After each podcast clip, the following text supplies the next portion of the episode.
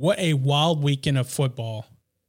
I don't think any defense was played at all this past weekend. Some games like the Saints and the Dolphins, who they actually showed up.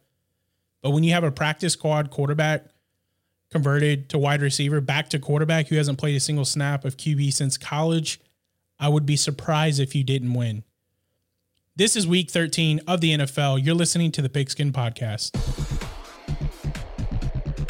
Welcome to the Pigskin Podcast. Ball in the air, and it's intercepted. A weekly podcast about all things football Off on his first throw. and only football. Every week, we'll go in depth about each team and deliver the best hard hitting topics. Now, here's your host, Andrew Walker. Hey everyone, welcome back to the Pigskin Podcast. I am Drew, joined alongside with Dan as always. Hello, everyone. This is episode or week 13 of the National Football League. We're going to start out with some NFL news that's going on, some that have broke recently, some that are still developing.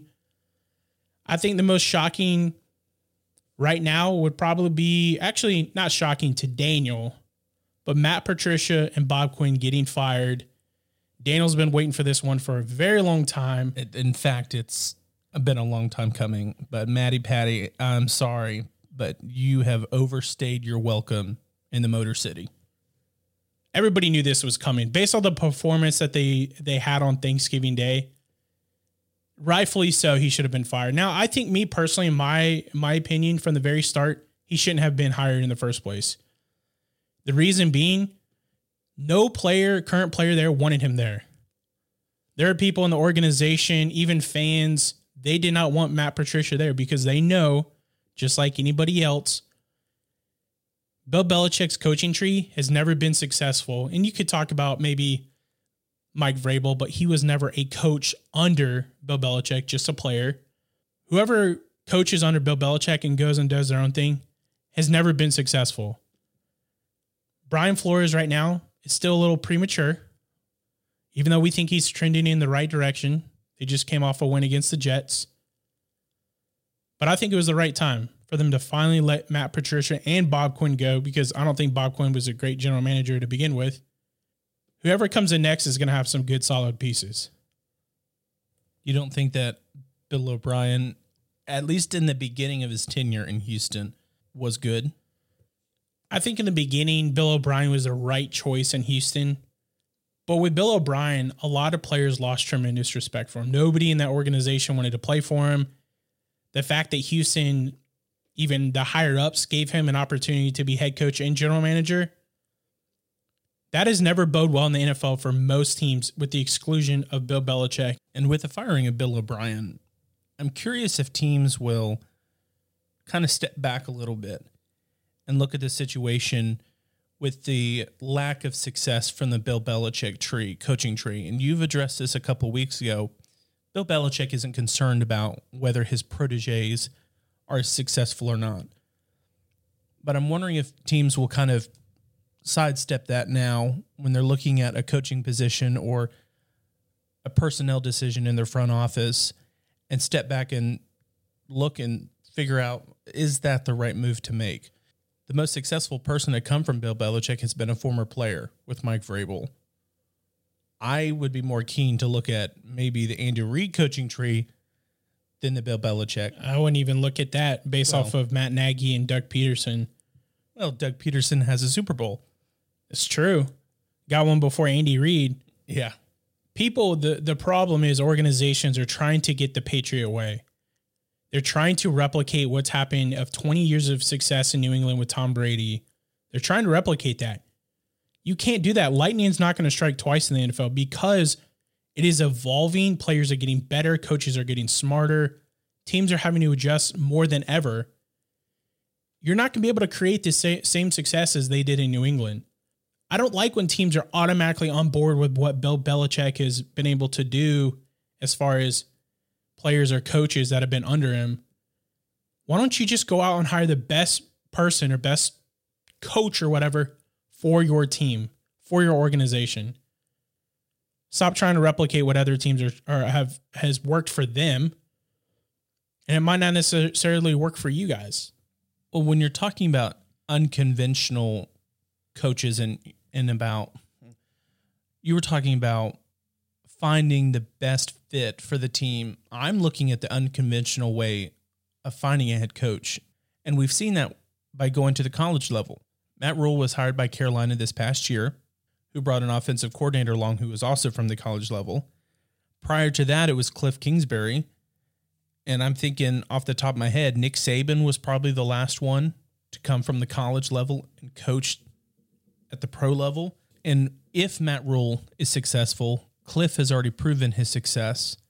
Could we see teams go directly to the college level rather than looking at coordinator positions or position coaches in an effort to be successful? Because at the end of the day, who cares where the head coach came from if they do have a winning record? They get you to the Super Bowl and you win that Super Bowl. We as fans can all agree that we don't care what your pedigree is or your resume as long as you get us the Lombardi trophy. That's what matters most. And you can see that up in Green Bay with Matt LaFleur. You see with Sean McVay, Kyle Shanahan, you have these young offensive minded coaches who may took an unconventional route. I mean, they they were all over the league before they they ended up with their head coaching jobs, but there's a lot of skepticism entering, you know, their first season as head coaches. Are they going to be the answer? I think all three of them are the answer, especially Matt LaFleur. Matt LaFleur right now is building a great relationship with Aaron Rodgers, which a lot of people said last year was going to be a question mark. Well, guess what? They have a better relationship than Tom Brady and Bruce Arians. Speaking of Tom Brady and Bruce Arians, I know that they they try and play cordial with each other. When the media talks about there's a riff, there's tension between the two of them, and they try and downplay that. You addressed it a couple weeks ago with Bruce Arians and how quick he is to throw Tom Brady under the bus. This past week in their performance against the Chiefs is evident of the fact that there is something wrong in Tampa Bay. And for all the people who picked him before the season started to win the Super Bowl, you don't win Super Bowls in August. The next individual to be cut short, David Caldwell, general manager in Jacksonville. Dana and I both agree this is the wrong person to be fired. I was when I saw that come across the wire that he had been fired. I'm like, they got the wrong person. That's the wrong name. The name should have been Doug Marrone. And honestly, I don't I think why he wasn't fired is because his performance against Cleveland. Well, not his, but his coaching performance. I picked Jacksonville last week. And I'm sure that there are some listeners out there who are like, Andrew's stupid for picking Jacksonville. Well, guess what? They went for two at the end of the game. They didn't convert, but if they did, they, t- they would have tied the game up. Mm-hmm. The problem with Cleveland is they play down to their opponents probably more than any team in the NFL. Are they going to be able to play at a high level when they play Tennessee this week? Doug Marrone is not the answer in Jacksonville. Fans in the AFC South want him there, but he, he's not. He's not able to produce anything going forward. Get that experiment over. Get a new head coach, as Daniel suggested, maybe someone in college. Get them up there. You have a load of draft picks this year. Try to get yourself Justin Fields or Trevor Lawrence, whoever. Hire a young, offensive minded coach where players want to be around because look, NFL players want to be around a team that's scoring a lot. I'd rather be around a team that's scoring a lot and giving up some points on the defense than being like the Bears, where you have a great defense that's going to waste, but you can't score any points. You know, in years past, watching the Bears and the Packers play at Lambeau is one of the best matchups that we can see all year long. The history, we've talked about that before between those two teams, but Lambeau in and of itself is an amazing stadium. It's unfortunate this year with COVID that we weren't able to see the fans. But man, that game was hard to watch because it was so one sided. It was a similar situation. The Packers did the same thing the Titans did to the Colts. Before it was even halftime, the game was sealed. And it's unfortunate for a rivalry such as that that we had to watch that bad performance by Mitch Trubisky. Daniel Jones has a hamstring injury. People believe that he's still going to be able to play. I don't know if he is. Glad I picked the Giants. I don't know if I'm going to be able to pick them going forward anymore. We'll we'll see. Dalvin Cook has an ankle injury, and during that, when he got hurt during the the Panthers game, it looked pretty serious. I don't know the extent of that yet. He's a concern going forward because he was my MVP pick. I think that there's a different running back right now, Derrick Henry, that has taken over that helm. Oh, is that so? Now, that's specifically just running back. I'm not saying that he's going to win MVP because I think there's some other players. We'll save it for next week. But I think as far as running backs, Derrick Henry has taken over the lead. Some other news Will Fuller, Bradley Roby, Texans, PED users. I don't know if you saw uh, Will Fuller's Instagram post, but let me tell you what, fans are not sympathizing to him. A lot of people are like, you're throwing your doctor under the bus of, of not knowing what you were supposed to take. Let me tell you something. Taylor Lewan said this best when he got busted last year. The player's ultimately responsible for what they're putting in their body. Exactly. And I know it's a he said, she said. Will Fuller said, the doctor said it, it's not on the list, it's good. Before I put anything in my body, because of how the NFL is, I'm going to get two or three okays, confirmed sources like, hey, this is okay to take. Or I'm going to ask other players. You're taking too much of a gamble by going off of an unknown and seeing if it's going to pay off. Ultimately, it's not. He's going to miss six games, the five remaining this year, and he's going to miss week one of next season. Yeah. And his contract's up this year. Look, the Texans need to sign him. He's the best wide receiver on that team. You can't let him go. Yeah, especially since you gave up formerly your best wide receiver for a bag of wet peanuts. So you need Will Fuller next year. And it's going to be a new regimen. Bill O'Brien is no longer the general manager or the head coach. So I'm Yeah. curious. I mean, what- we'll see. We'll see if Romeo Crennel remains uh, interim head coach and then gets promoted. But the fortunate and positive thing, I guess, of this is the Texans are not in the playoff hunt. Now, technically, they're four and seven, and they're not out of it yet, but they're out of it. Especially now losing your best cornerback and your best wide receiver. Deshaun Watson cannot catch a break to save his life. He's the most unfortunate, unlucky dude in the NFL, and he's a star and it's and it's being wasted. being wasted. And the last and final NFL news that we want to discuss about is the Steelers and Ravens situation. Well, well, well. How the turntables. You know what's funny? Last week, Dan and I talked about this on our very podcast. We told the Steelers, Eric Ebron, Juju, others, you need to be slow to speak because the season wasn't over. We didn't expect it to turn it this this you know us to be right. Now this isn't. We don't want to be right about anything as far as COVID and people getting affected. We're not talking about that.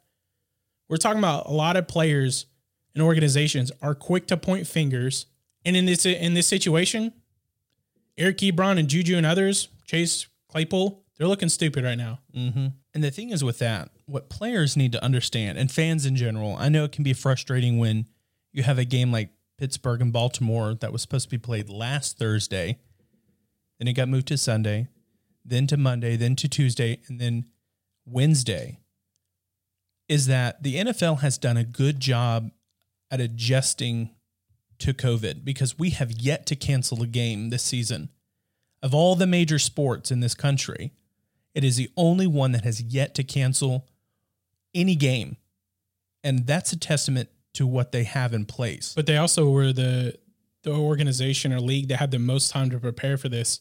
And I feel like on the other side of this, it's exposed their lack of preparation when it came to this. Well, I mean, yeah, because look at the situation with the 49ers. Luckily, they have really good division friends in the Arizona Cardinals that are allowing them to play in Glendale. But that situation could have been avoided. What happens if they weren't able to play in Arizona? Now the 49ers are without a home.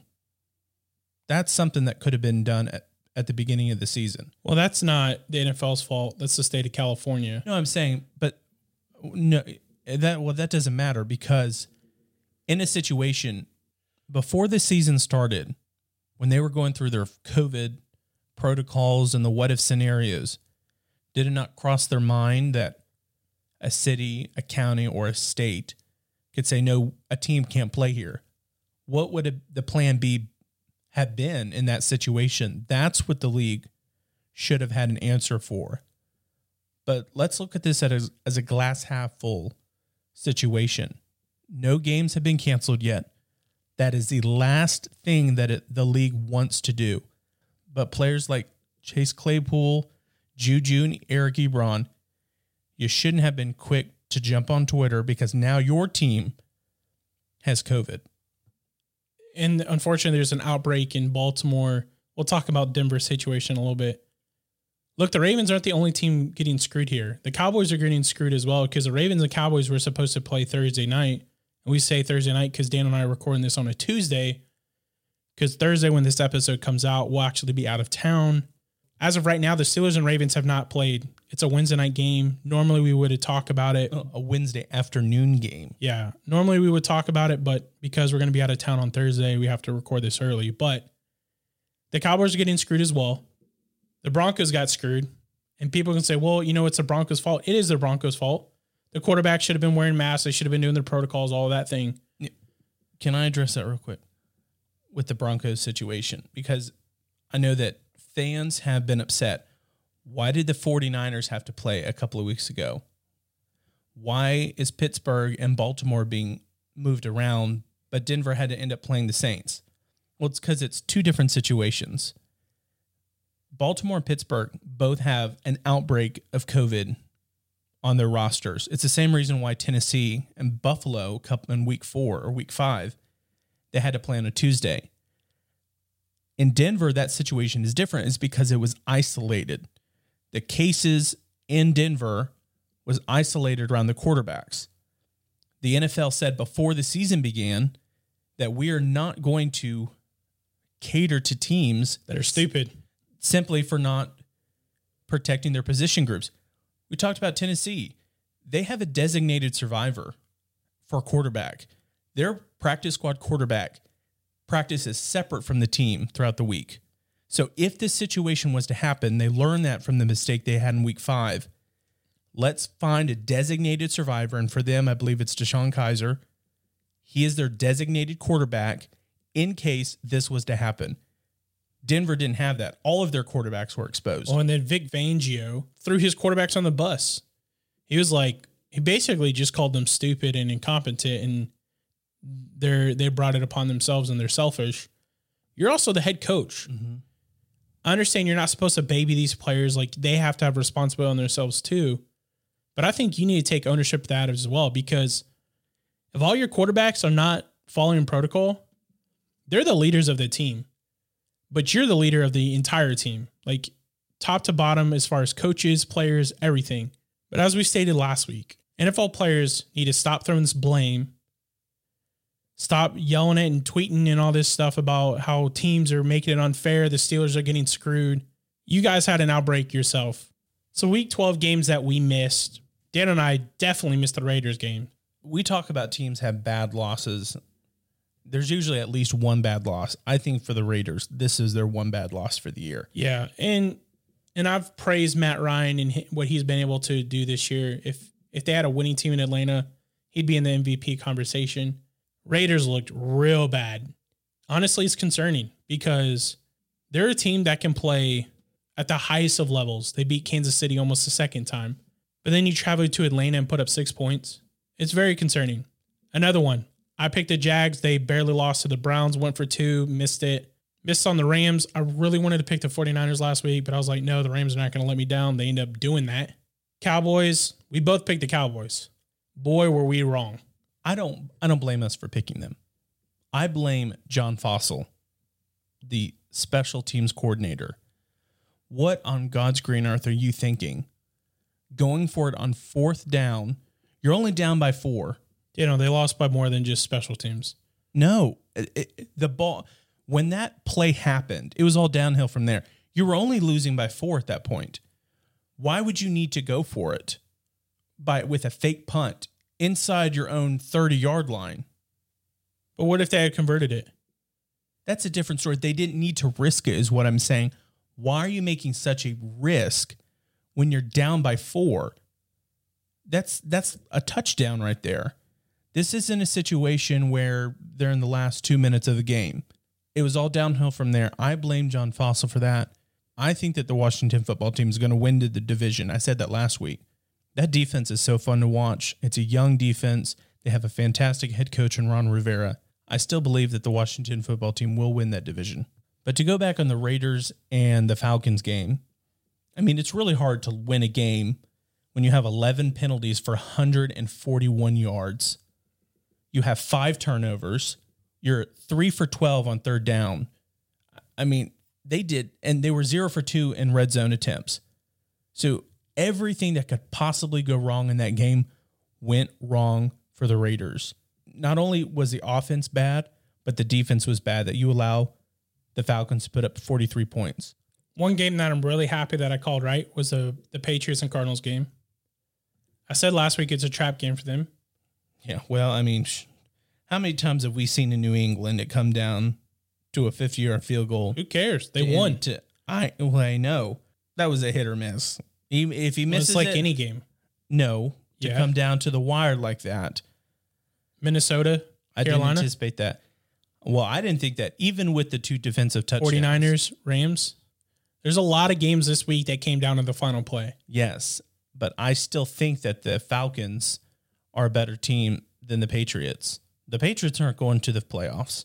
The Why- AFC why is, why can't they? The AFC is too good. It doesn't matter. They're only two games back and there's five weeks left. Anything can happen. I'm not saying they are. I'm not picking them, but we can't count them out. They're going to Los Angeles this week to play the Chargers. Well, we can't count them out because, I mean, they're still mathematically That's what I'm able saying. to make the playoffs. I'm not counting them saying- out until they are for sure eliminated because of the craziness of the AFC and how teams are playing. I mean, it's good football to watch, but I don't. I don't see that the Patriots making the playoffs.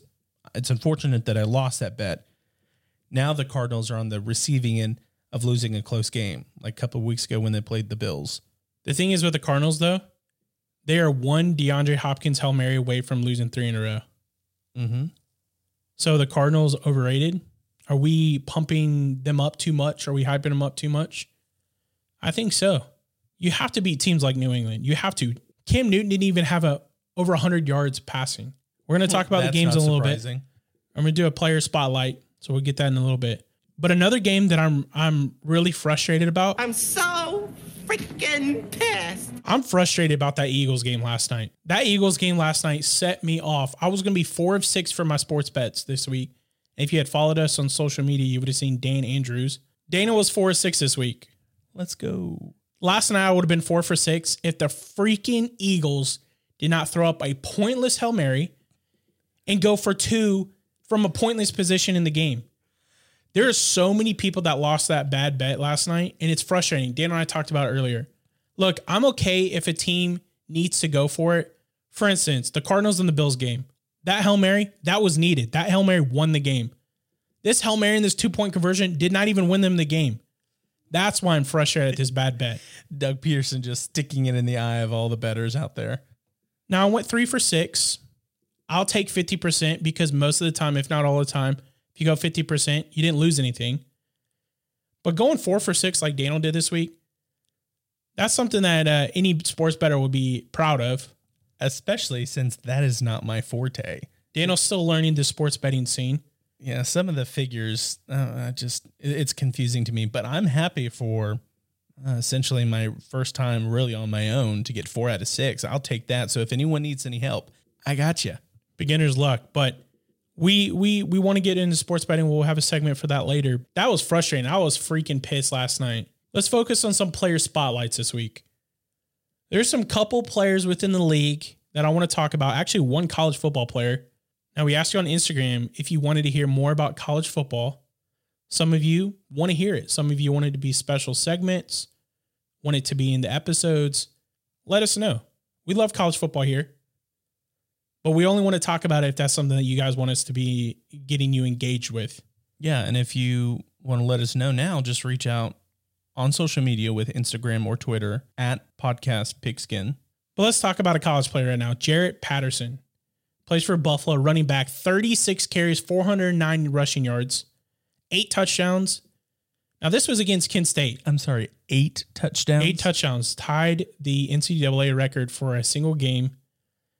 Now, Kent State was 3 0 entering this game. They weren't a slouch team. Now, they're not the best team in the country.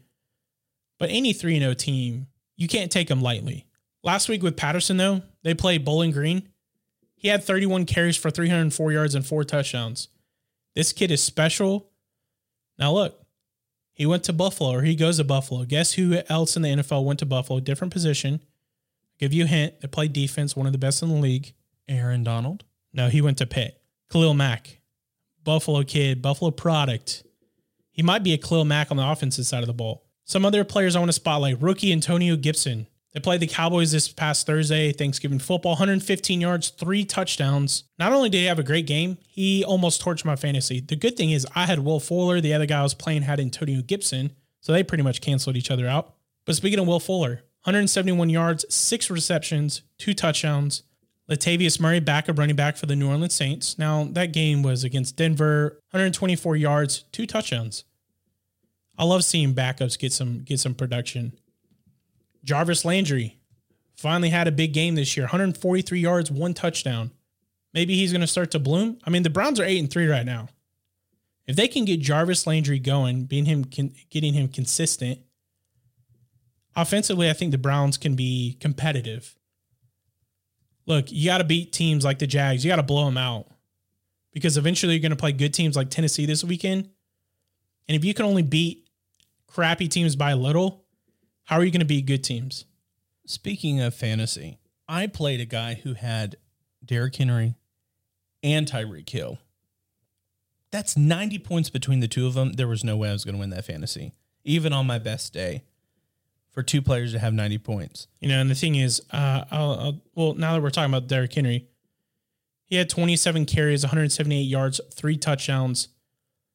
Honestly, he would be player of the week right now if it wasn't for Tyreek Hill because Tyreek had 269 yards on 13 catches, three touchdowns. Patrick Mahomes threw for over 460 yards. Do you think that maybe Derrick Henry could be a player of the week simply because I'm thinking it must be more difficult as a running back to get 178 yards against the number one defense in the league Yeah. versus a wide receiver who is he is known as cheetah running down the field as fast as I mean that's all he does is verticals with the best quarterback in the league right now. I, I think the situation is different.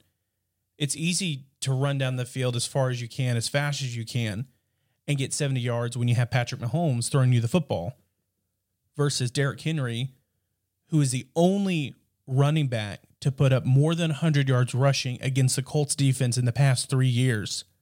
He's done it three times, and he's the only one to do it. I have to look at the context of that. Here's a hot take. Dan and I were hanging out with a couple of our guy friends the other night, and I said Tyreek Hill is not a top five wide receiver in the NFL. When I'm looking at a wide receiver, I'm looking at someone who's well rounded. Tyreek Hill has not shown me that he can do anything except run fast and do a vertical route like Daniel talked about. Show me that you can be versatile, you can be quick. Because look, DK Metcalf last night looked like a pretty good wide receiver all around.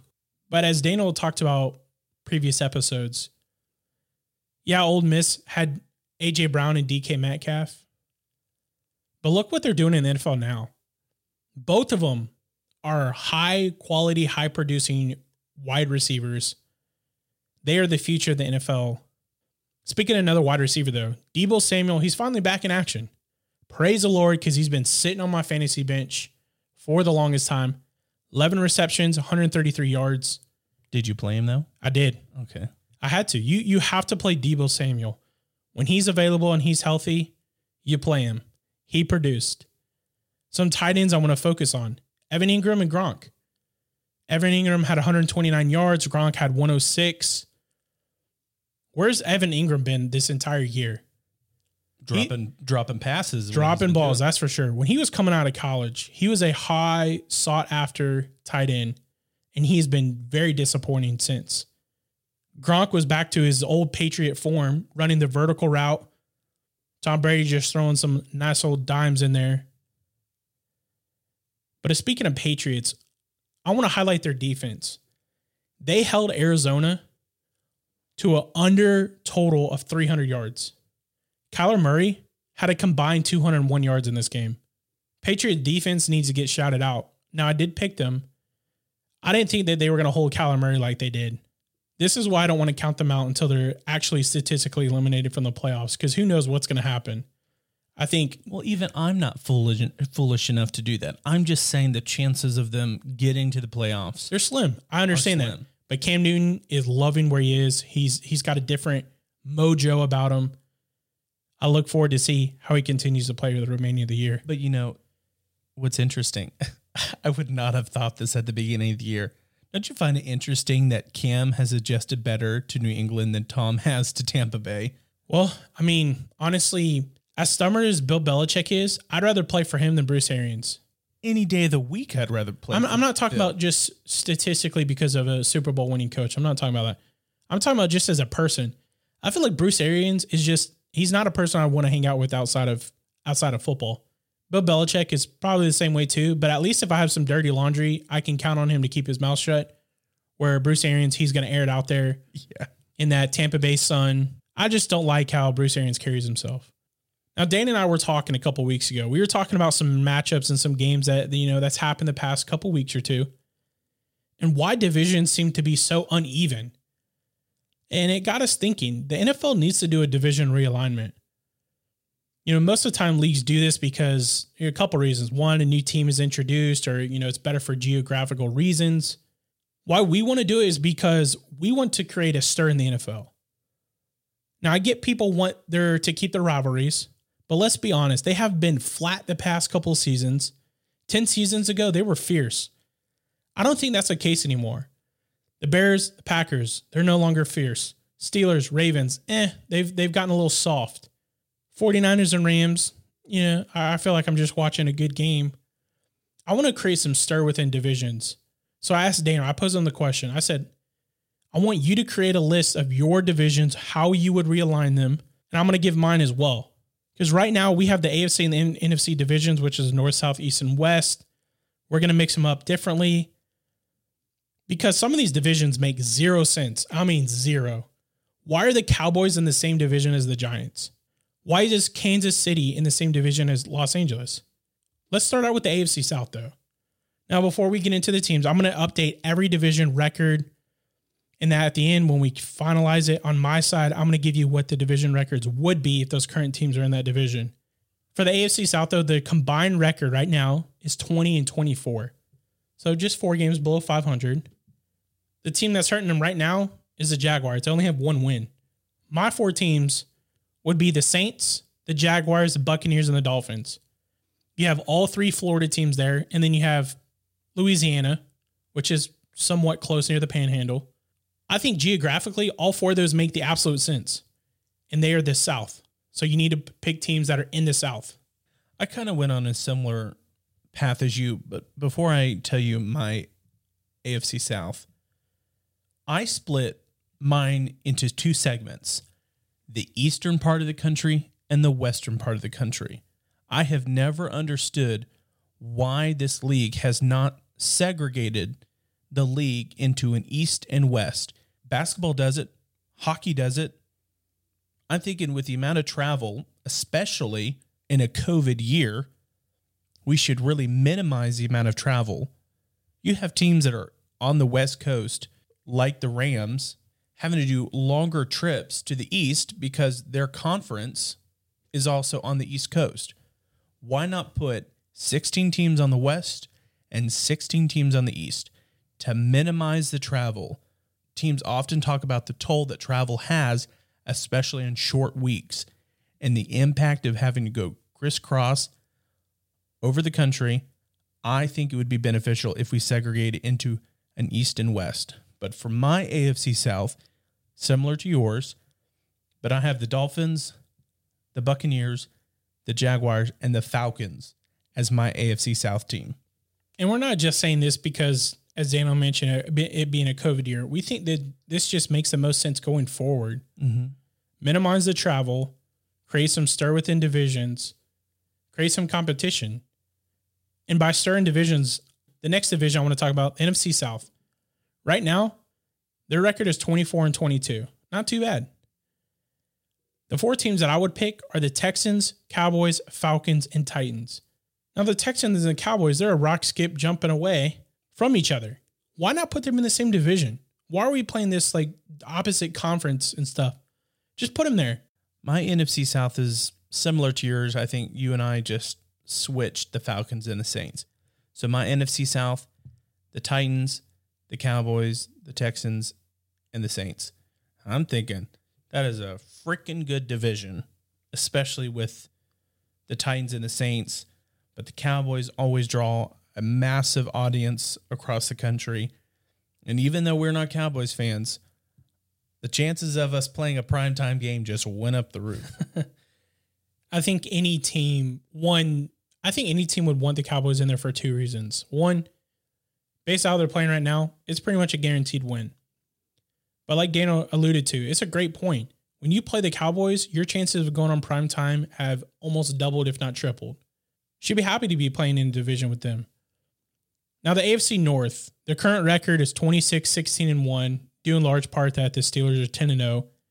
Now, I actually have them staying in this division Steelers, Patriots, Giants, and Eagles. I think it'd be top heavy, though. I think you'd have the Steelers and, and Patriots dominating it. But you continue to keep that rivalry with the Giants and the Eagles. And then the Patriots and Steelers have shown that they've had really good rivalries in the past. So my AFC North team would be the Bills, the Steelers, Baltimore, and the Giants. The Steelers and the Ravens have built a good rivalry over the past 20 years. I wouldn't want to change that. Well, I think that if you take them out of the, you know, keep them separate divisions, I think it would make that rivalry even more exciting when they only play each other every couple years or every other year. I'm also looking at the geographics of this. In proximity to each other, those four teams make the most sense. And they're my AFC North teams. Now, the NFC North, I pro- probably right now is the only division in the NFL that actually makes sense. You have the Lions, Chicago Bears, Packers, and Vikings. They're geographically the closest four teams. Uh, that's also my NFC North. So, but I didn't want to keep it the same because I think it's a little boring. The teams that I would actually move away, I would actually replace the Bears with the Bills. Vikings, Packers, Lions, and Bills. I have the NFC North just the same Vikings, Packers, Bears, and Lions. Geographically, like you said, they're close to each other. Like I said a couple weeks ago when we had Jonathan on the podcast, it is my favorite division in the league, and I don't want to break that up. Now they're also the only division right now that has a even record. They're 22 and 22 as a division. Next division, AFC West. Now this is a little this is a little tough because the problem is when you go a little west of Denver or actually west of, of Kansas City, you have a ton of teams that are spread out. But I would go with the Cardinals, Raiders, Chargers, and 49ers. And the reason why I'm not putting the Chargers and the Rams in the same division is because you can't. They share a stadium, and it's not fair to the teams because it would guarantee them an extra quote unquote home game because what it would be an away game would actually be in the same stadium. So geographically or scheduling wise, it would not be fair, which is why the Giants and the Jets don't play in the same division. Same with the Chargers and the Rams right now. So I would keep them separate just out of fairness. Okay, for my AFC West, I have Indianapolis, Cleveland, Cincinnati, and Carolina. I think that'd be a snooze fest division. Well, at this point, it's a snooze fest, but they're also young teams. yes. Other than, I mean, Indianapolis, they have old man Rivers, but defensively, it's a young team. I think in the next couple of years, we could see them really succeeding. At this moment, maybe a snooze fest, but it's anyone for the taking at that point. There's no clear winner in that division. So right now, I believe that most NFL fans would agree that the NFC West is the best division in football. I don't think many would dispute that. With my division realignment, it would actually remain that way. Listen to my division Rams, Seahawks, Broncos, and Chiefs. Let me see a Patrick Mahomes versus a Russell Wilson any day of the week. Sign me up. I'm the front row seat. Give me some popcorn. That division would be absolutely loaded. I feel bad for the Broncos, though. I don't think they would be able to compete, especially with the roster they have now. In my NFC West, I've really only changed one team, and that is adding the Raiders and removing the Cardinals. So my NFC West would be the Seahawks, the 49ers, the Rams, and the Raiders. On paper, they have four really good quarterbacks, and that would be a very tough division. Even if you remove the Cardinals and replace them with Vegas, that would still be a great division, and that's my NFC West team. And honestly, I think that'd be a division to ask which fan base is the best. Imagine the Raiders back in Oakland. Seahawks, 49ers, Raiders. Give me their fan bases. Let me see a match between them. Yeah, I originally was going to put LA and LA together because rivalry of LA. But you made a good point earlier. Whether you're playing home or away, that's I mean that's an advantage that no other team would have. So Yeah, it's one less one less week of travel. Mm-hmm. That's why when you get teams like both New York teams and both LA teams when they play every four years together, it's great for whoever the away team is because it doesn't count as a home game. So they still get to get eight home games, really a ninth, and they only have to play seven games that are away from the stadium. That's why it's an advantage for them. The AFC East right now, their record is 20 and 24. My teams would be the Panthers, Bengals, Browns, and Bears. I think on paper that we could easily overlook this because the only team with a winning record right now in that division would be the Browns at eight and three. But like Daniel alluded to again, Panthers, Bengals are both a young team. They're up and coming. And then the Bears, defensively, we've talked about it. They're fine. It's the offense that we're worried about. But I think if Bears bring in some healthy pieces that they can be competitive again. now my AFC East team are the Patriots, the Jets, the Eagles, and the Washington football team, which is the first in my divisional realignments that we have two teams from the old system, two AFC teams, two NFC teams. But both of them have long histories with each other the Patriots and the Jets, and the Eagles and the Washington football team. But I like the potential for a new rivalry in this AFC East. Now, the last division, the NFC East, saved the worst for last because right now they're 14, 28, and 1. They're 14 games below 500. That's awful. The teams would be the Washington football team, Ravens, Colts, and the last team would be the Jets. Now, I wanted to play this earlier when we were doing NFL news, talking about head coaches being fired. You know what Adam Gase is better than anybody else in the league at? Losing football games? That's true, but I think he's the best coach at giving New York the possibility of landing Trevor Lawrence. I don't want to get back into all coaches, you know, getting fired and stuff, but I would I do want to ask you this, Daniel. What is Adam Gase's favorite song? First off, how does someone figure that out? I, it's okay. Um, New York, New York. No, it's this.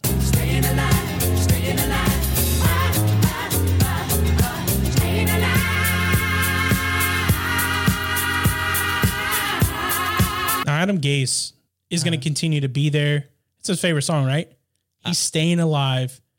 Unfortunately, they're 0 11 right now. And honestly, even with the division realignment, let me tell you, they would be they they would they would make the Washington football team look like one of the best teams in the NFL.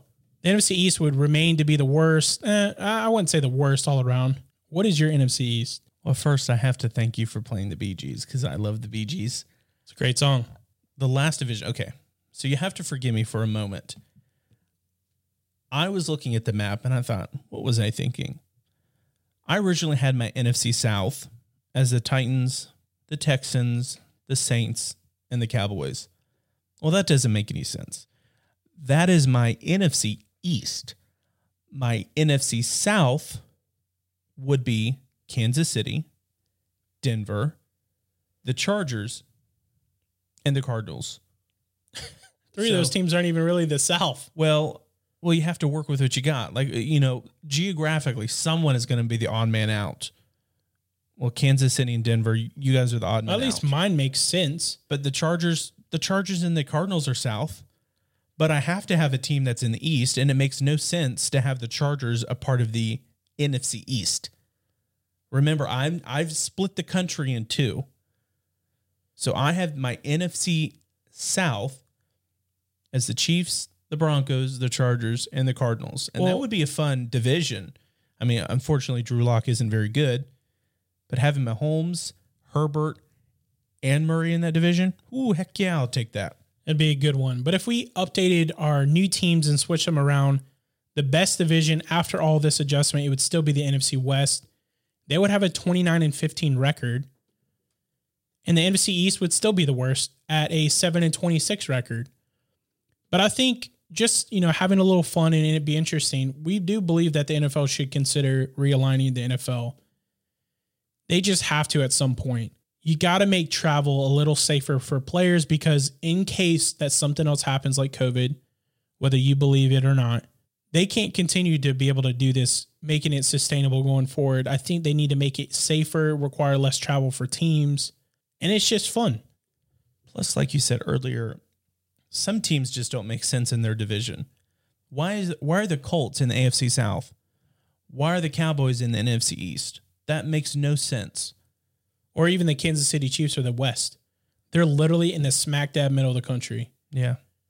So, Well, imagine. or I just mean, even get rid of the north, south, east, and west crap. remember the Rams used to be in St. Louis in the NFC West. Like I I don't understand that at all. Yeah, at least be like hockey and just do Western, Central, Eastern, things like that. Which is what I've done. Metropolitan, yeah, like what you were saying. But I was trying to be a little more traditional with it. Interesting rivalries that could be created out of this realignment are the Texans and Cowboys, Patriots, Steelers, Bills and Packers. I think that'd be a great rivalry. Chiefs, Seahawks, and Ravens and Colts. Those right there, those five matchups, I would love to be able to see those games twice a year with those teams. As I said earlier, rivalries right now are a little flat. They need a little spark. And another thing that plays into this, the NFL ratings right now are dipping.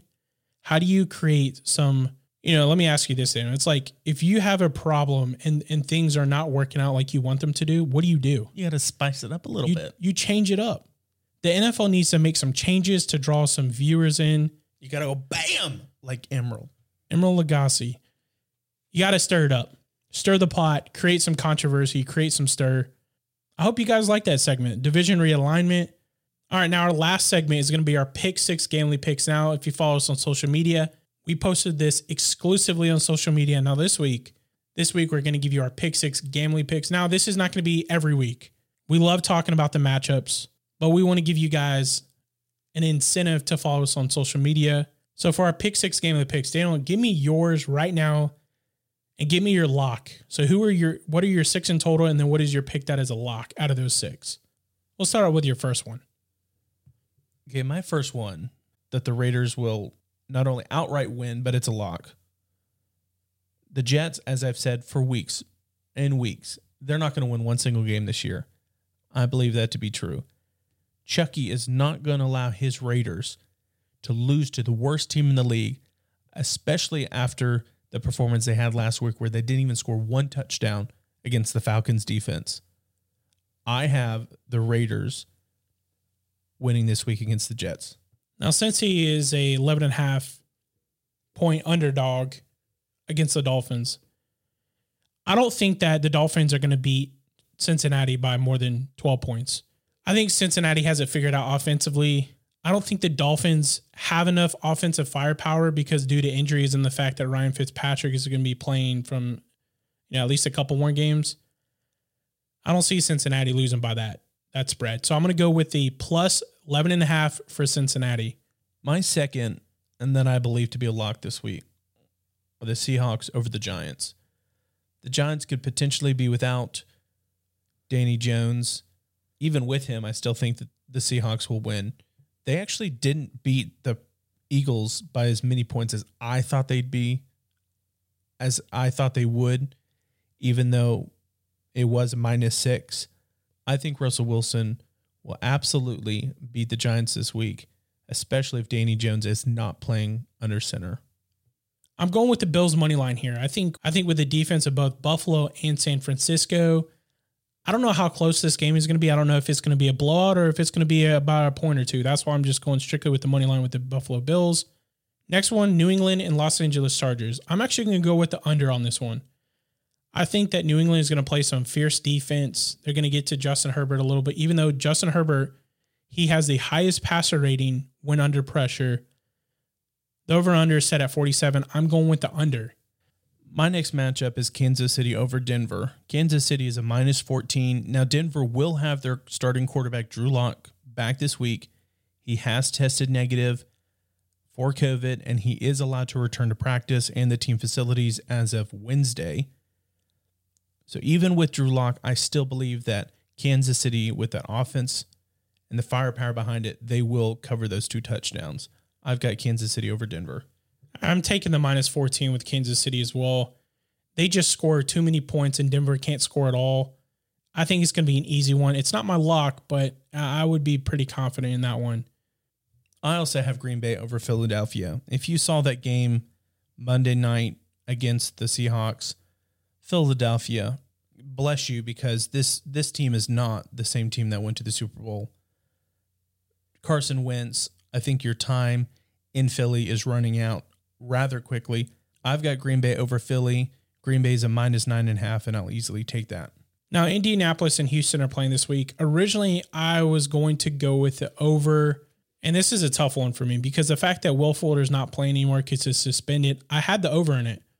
But because the number one cornerback, number one wide receiver is out, I don't know what this game is going to consist of, but actually, I just convinced myself again. I'm still going with the over. 53 and a half it is set. This game might be a game where where Indianapolis doesn't know how to play Houston and then Deshaun Watson just has an incredible game. I'm still going to stick with the over despite all the reasoning to go the under. I actually have the under for this game, even though Indianapolis is missing some key pieces on their defense. They still are one of the best defense in the league. I don't see them allowing the same thing that happened last week against the division rival, the Titans. Houston, you're missing your best wide receiver, one of the best in the league right now, actually. I have the under for Indy and Houston, 51 and a half. I'll take the under. You know what? I switch it. I'm going to go with the under as well. I can't do it. I, I got to go with my gut. Uh, the gut says under. Now, the last matchup, this is going to be my lock. I'm going with Detroit plus five and a half. I'll tell you why. I've said it many times on this podcast. When coaches get fired, teams play different. Teams this year are 2 and 0 when their head coach gets fired. And if you're betting, this is a lock. Go with the Lions being a plus five and a half. It's a lock. They're going to win. I don't even care who they play, which who being the, the Bears.